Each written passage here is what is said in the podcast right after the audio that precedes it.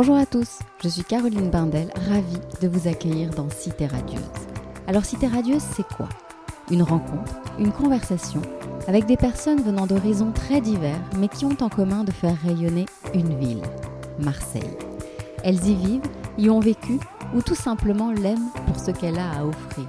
Marseille est lumineuse, bouillonnante, arlequinée, agitée.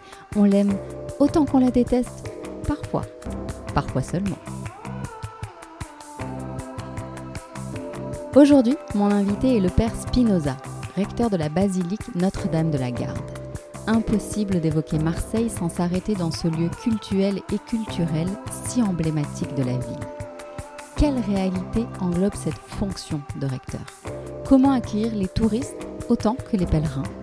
Et le foot dans tout ça? Merci au père Spinoza de m'avoir reçu au pied de Notre-Dame de la Garde dans le tout nouveau food truck Le Bonheur. Vous y entendrez le bruit du vent, des conversations au loin, les cloches bien sûr, la vie quoi. Je vous souhaite une bonne écoute.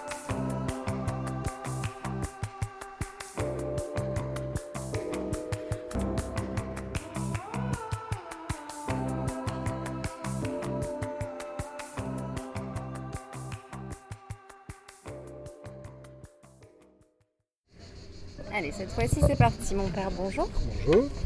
Alors, nous faisons de, l'audio, alors nous allons nous efforcer tout au long de, cet euh, entretien de décrire au mieux où nous nous trouvons et euh, ce qui nous entoure. Euh, alors Père, vous êtes recteur de la basilique Notre-Dame de la Garde et on va commencer par vulgariser un peu. Ça englobe quelle réalité ce terme de recteur? Alors le recteur, c'est un prêtre nommé par l'archevêque de Marseille euh, pour euh, euh, gérer le sanctuaire euh, selon euh, euh, ben, les orientations de l'évangile, euh, pour faire que ce sanctuaire soit euh, toujours plus fidèle à sa vocation euh, d'accueil euh, de tous, euh, que chacun puisse percevoir ici que la bonne mère nous accueille, Euh, que cette mère de Jésus, eh bien c'est notre mère, comme, à dire les Marseillais, comme aiment dire les Marseillais, et qu'elle nous accueille bien ici. Alors ça fait 5 ans que vous êtes là. Oui. Elle ressemble à peu près à quoi vos journées? Mes journées, elles commencent le plus souvent euh, par la messe à 7h25. Et puis euh, ensuite, euh, il peut y avoir l'accueil de groupes de pèlerinage, l'accueil de groupes de touristes, la gestion des salariés qui, qui travaillent ici, la gestion des bénévoles. Euh, voilà, il y a tout ce que peut donner cette fourmilière au service de la bonne mère. Alors nous sommes sur une colline à 154 mètres exactement, donc on domine la ville d'ici sous le regard protecteur de la Bonne Mère, donc quand même à l'appeler les Marseillais. Alors la particularité de ce site, c'est que c'est à la fois un lieu cultuel et culturel, et ce n'est pas un détail, parce que notamment concernant les visiteurs, ça propose du coup des profils très variés. Tout à fait. Je commence par eux parce que nous sommes d'abord un lieu chrétien. Il y a les, pèlerins qui montent. Alors, les pèlerins, il y en a plusieurs types. Il y a tous ceux qui aiment à monter tous les jours à la Bonne Mère, soit pour la messe, soit pour un temps de prière personnel. Et puis, il y a les Marseillais qui aiment à venir ici à l'occasion euh, d'une peine à présenter, d'un projet à présenter, d'une joie pour laquelle ils veulent remercier. Et puis, il y a ceux qui aiment venir ici pour recevoir le sacrement de la réconciliation, pour se confesser, pour être écoutés par un prêtre. Donc des démarches euh, très personnelles, très intimes. Euh, souvent, nous aimons à dire, avec des prêtres qui, sont aussi dans le sanctuaire, les chapelains, que à la fois il nous faut être vraiment disponible à toutes ces personnes qui montent et qui désirent peut-être être connues et reconnues, et puis celles qui désirent rester dans l'anonymat. Et puis vous avez des groupes de pèlerins, comme des paroisses, euh, des enfants qui viennent à l'occasion de la première communion, de la profession de foi, et puis vous avez euh, des touristes. Alors les croisiéristes qui viennent en, nombre, puis vous avez des touristes en car, et puis des touristes qui viennent euh, en famille ou seuls. Donc ce sont des, des mondes, on va dire, parce que les pèlerins ne sont pas forcément des touristes, mais les touristes peuvent aussi devenir pèlerins, et un pèlerin peut être aussi touriste à sa manière. oui, mais alors ces gens-là, on les accueille pas de la même façon. forcément. Euh, tout à fait, oui. J'imagine que vous êtes, enfin, je ne sais pas si on peut dire formé, mais en tout cas, vous avez une, façon de, faire avec les uns ou avec les autres, vouloir attirer à vous justement plus ceux qui viennent en touriste à la base hmm. et de leur donner envie de, de se recueillir davantage, d'être moins sur un site vraiment touristique. Vous avez les anecdotes en tête étonnantes justement avec des visiteurs? Je sais que la dernière fois qu'on s'est vu, c'était assez drôle. Vous m'avez dit qu'il y avait un petit enfant qui avait demandé qui était cette dame là-haut. Tout à fait. Euh, vous avez euh, aussi des, anecdotes d'enfants. Un chapelain me racontait que un jour, regardant la statue qui se trouve dans la basilique, un prêtre avait demandé aux enfants, mais d'après vous, qu'est-ce qu'elle dit à Jésus-Marie? Et un enfant avait répondu cette belle phrase, elle dit à Jésus, va petit, va vers eux parce que tu es né pour eux. Et, c'est très beau. Et, en fait, eh bien, si on présente ici la foi chrétienne à travers le monument qu'elle a fait surgir, eh bien, ceux qui le souhaitent pourront continuer à vivre une démarche, ceux qui le souhaitent aussi pourront s'enrichir culturellement, mais chacun aura vécu une expérience. L'important, c'est que chacun puisse ici vivre l'expérience qu'il souhaite. Voilà. Et par exemple, je pense un geste qui parle certes en premier aux chrétiens, mais qui parle aussi à des croyants, euh, puisqu'il y a des croyants d'autres religions qui viennent ici, et qui parlent aussi même à des personnes qui se sentent en recherche ou, qui disent ne pas croire en Dieu, euh, c'est le fait d'allumer un cierge. Voilà, d'allumer un cierge, d'allumer une veilleuse. Euh, eh bien, parfois, ce ne sont pas forcément des gens très croyants, mais en fait, il y a le fait de dire j'allume une lumière. Ça veut dire que je crois en la lumière, même si ma vie, la vie du monde, est marquée par des obscurités. Vous étiez au Chartreux oui. avant. Qu'est-ce qui vous a surpris quand vous êtes arrivé ici? Qu'est-ce qui, qui, est différent de, partout ailleurs où vous avez pu... Euh, comment on dit d'ailleurs? On ne dit pas exercer. Euh, exercer un ministère, oui. exercer un ministère, oui, c'est comme ça qu'on dit. Tout est différent, c'est ça? C'est hors norme ici, non? C'est hors norme. Parce que ici, tout prend des proportions... Euh, assez impressionnante parce que c'est un lieu symbolique. Donc, évidemment, arriver ici, ce n'est jamais arrivé dans un lieu anodin quand on vient en mission. Et je dirais la même chose pour tous ceux qui y travaillent et tous ceux qui sont bénévoles. Il y a toujours un, plus à être à Notre-Dame de la Garde. Voilà, un plus. Et tout le monde le vit comme ça. Et ce qui est important, c'est de rester vraiment enfin, je parle comme prêtre, dans l'humilité du service. Dans l'humilité du service. Ça, ça ne change pas. Ça, ça ne change pas.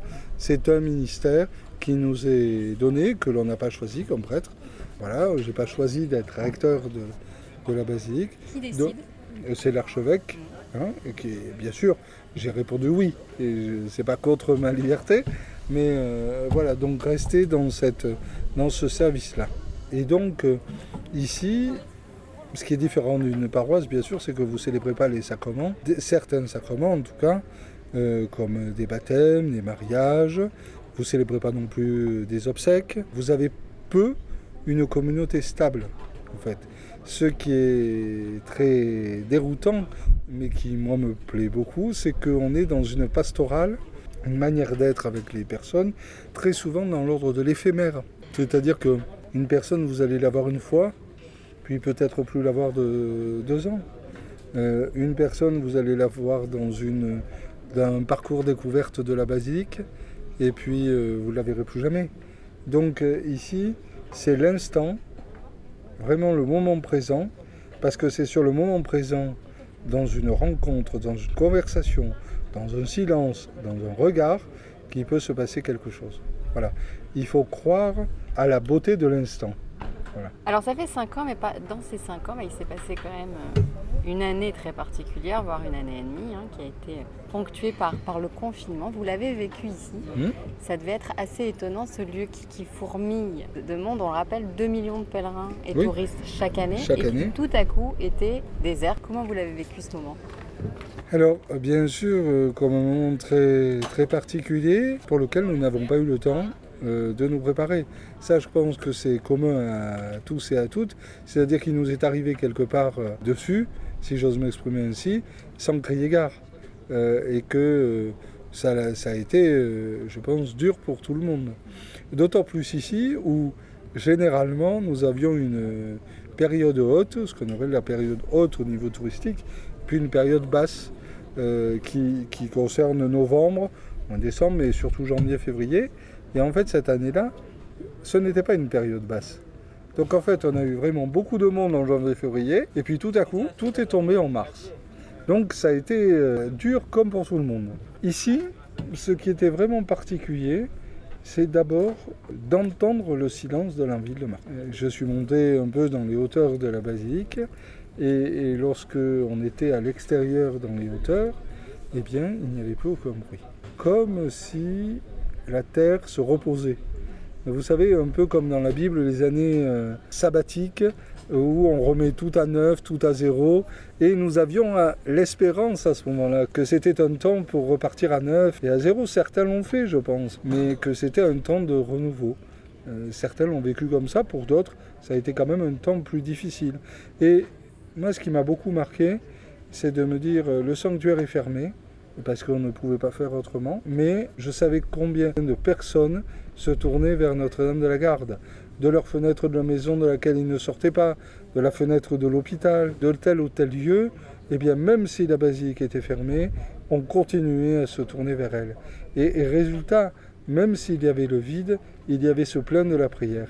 Et se tourner vers elle, c'est vraiment partout dans Marseille. Tous les Marseillais, toutes les Marseillaises le font très régulièrement parce qu'on la voit vraiment quasiment de partout dans la ville. Et elle est là, cette statue si imposante. Vous savez de tête combien elle mesure? 9 euh, mètres. Ah, alors j'avais trouvé 11 mètres 20. Alors qui dit vrai Je dirais vous, forcément, mais... Mais alors moi j'ai vu 11 mètres, j'ai entendu 9 mètres, donc je pense qu'on peut dire entre 9 mètres. On va dire, entre, on va dire 10 vous savez quoi, comme ça on reste copains. C'est immense, évidemment, on s'en rend pas compte. Hein, nous, euh, même quand on est si près, comme c'est le cas euh, maintenant, on s'en rend pas compte. On peut, on peut y grimper ou pas? Enfin, ah, pas les visiteurs évidemment, mais. Euh, alors bien sûr, on ne peut pas le faire de manière publique, mais Jacques-Henri Espéradieu qui a conçu ce projet, puisqu'il avait conçu quand même le fait qu'il y ait une statue au sommet de l'édifice. Donc euh, la statue est, creuse à l'intérieur et donc on peut monter. Et vous disiez qu'on la voit partout de Marseille. Mais j'aimerais souligner euh, quelque chose, c'est que en fait je crois que toute la spiritualité du sanctuaire est dans cette statue. C'est-à-dire que d'en bas, on la voit de partout. Et elle nous aide à relever la tête, et à ne pas rester rivés à nos préoccupations quotidiennes. Ou nous rappeler que c'est en regardant vers le haut, en prenant de la hauteur, en regardant vers le ciel, et eh bien qu'on prend les meilleures décisions pour la terre. Voilà.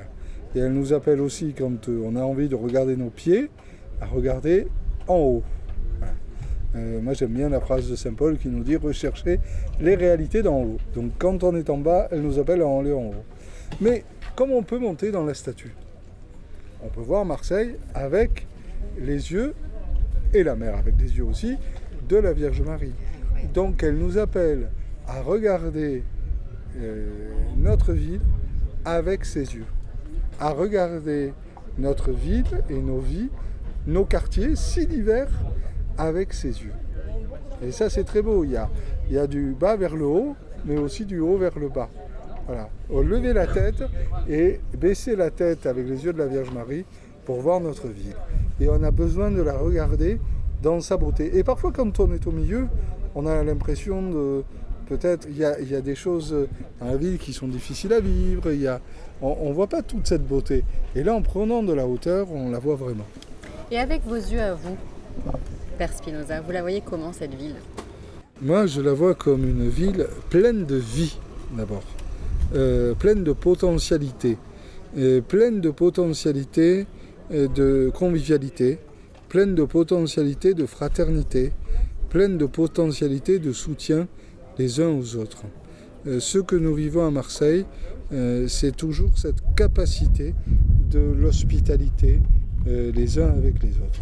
Bien sûr, qui dit toute la diversité que porte Marseille, dit forcément des tensions parce qu'on sait que nous ne sommes pas des anges et que donc forcément, là où il y a de la diversité, il y a de l'attention. Mais ça, c'est inhérent euh, à ce qu'est l'être humain euh, euh, aujourd'hui. ce qu'il est au cours des âges. Mais nous avons le désir que ces tensions qui peuvent exister parfois eh bien, soient la source de vraies réflexions, de rencontres euh, et d'une vraie convivialité partagée. Comme le disait euh, notre archevêque en reprenant des mots de Benoît XVI, qui lui l'avait dit pour le Liban, Marseille est un message. Marseille est un message. Marseille est un message pour le monde, le message de la convivialité. Et elle est, même si elle est blessée par des tensions, eh bien elle est blessée par des tensions, mais elle demeure ce message que on peut aller beaucoup plus loin ensemble. Alors depuis tout à l'heure, on entend euh, un petit peu de, bruit, on entend le vent, le, bruit du vent bien sûr, mais des bruits de bouteilles, etc. C'est normal, parce qu'on sait, pour enregistrer, on s'est on assis euh, à l'ombre, près d'un food truck. Alors ça, c'est tout nouveau. Oui. Ça s'appelle le Bon Air, et c'est à votre initiative. Pourquoi vous avez eu envie d'attirer euh, des gens ici à partir de 16h en famille? J'aimerais dire que certes le recteur porte l'initiative, puisque c'est lui qui la décide, mais je voudrais dire que c'est le fruit d'une élaboration commune. Et pour moi, c'est un des aspects les plus importants. Euh, nous parlons beaucoup en ce moment d'églises synodales, d'églises qui marchent ensemble, d'églises où les personnes s'écoutent les unes les autres, où elles donnent leur avis. Et, pour moi, les plus belles décisions euh, ne sont pas celles que l'on prend seul, en espèce d'héros solitaires, mais les décisions qu'on prend parce qu'elles euh, ont mûri en équipe et que chacun a pu donner son regard, son avis, euh, le meilleur de lui-même. Donc certes, je porte la décision, mais elle est une décision avec mes collaborateurs les plus proches et, c'est très important pour moi de le souligner. C'est tout à votre honneur. Alors donc l'idée, c'est d'attirer des gens à un moment de la journée où il y avait forcément moins de monde parce que le sanctuaire ferme. Oui, c'est ça. En fait, euh, d'abord, euh, comme je le soulignais pour Marseille, euh, je crois beaucoup à la convivialité. Et Notre-Dame de la Garde est un lieu où cette convivialité peut s'exprimer parce que eh bien, des personnes très différentes les unes des autres, on le soulignait tout à l'heure, viennent ici. Et viennent parce que c'est un lieu symbolique dans lequel chaque Marseillais se reconnaît et que vous ne pouvez pas comme touriste venir à Marseille sans venir à Notre-Dame de la Garde.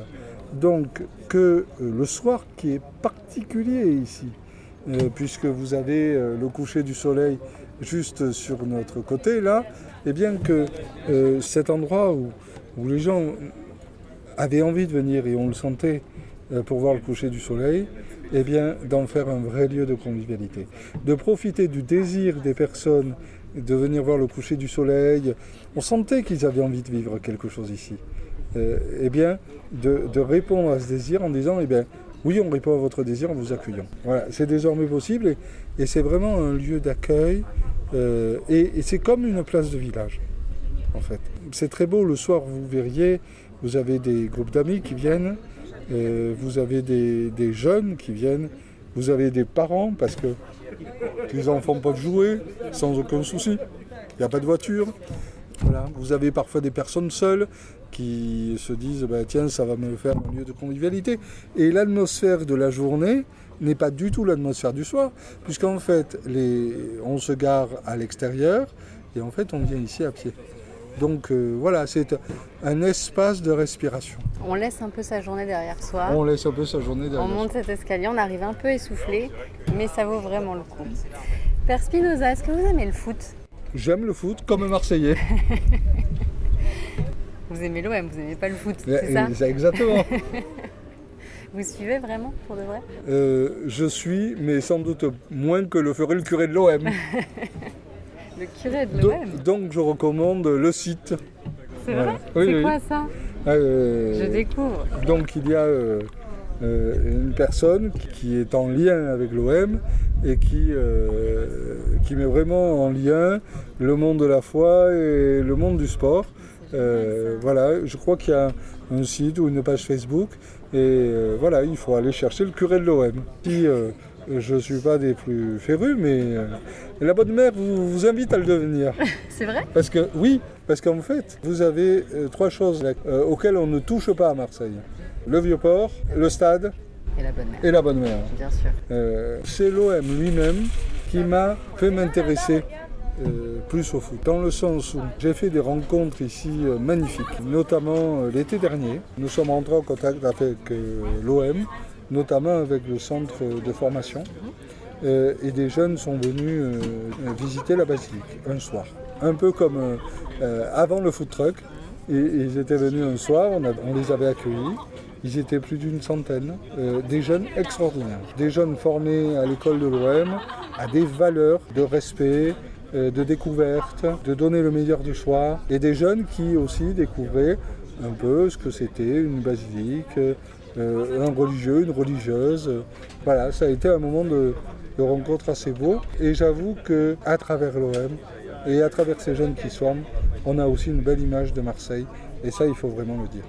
D'ailleurs, euh, le lien à l'OM euh, se, manifeste aussi euh, ici par le fait que nous avons deux maillots. Celui de Drogba, qui a été déposé ici il y a quelques années, et puis celui de Dimitri Payet, déposé l'année dernière. Alors déposé par qui? Dimitri est déposé par Dimitri Payet lui-même. Ah oui Voilà.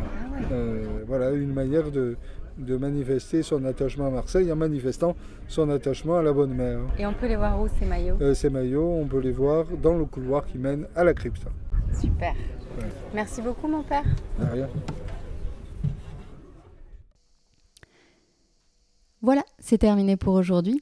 J'espère que cet épisode vous a plu. Pensez à vous abonner pour ne rater aucun épisode et laissez-moi des étoiles et des avis. C'est important pour moi pour exister dans la jungle des podcasts et séduire l'algorithme. À très vite et d'ici là, portez-vous bien.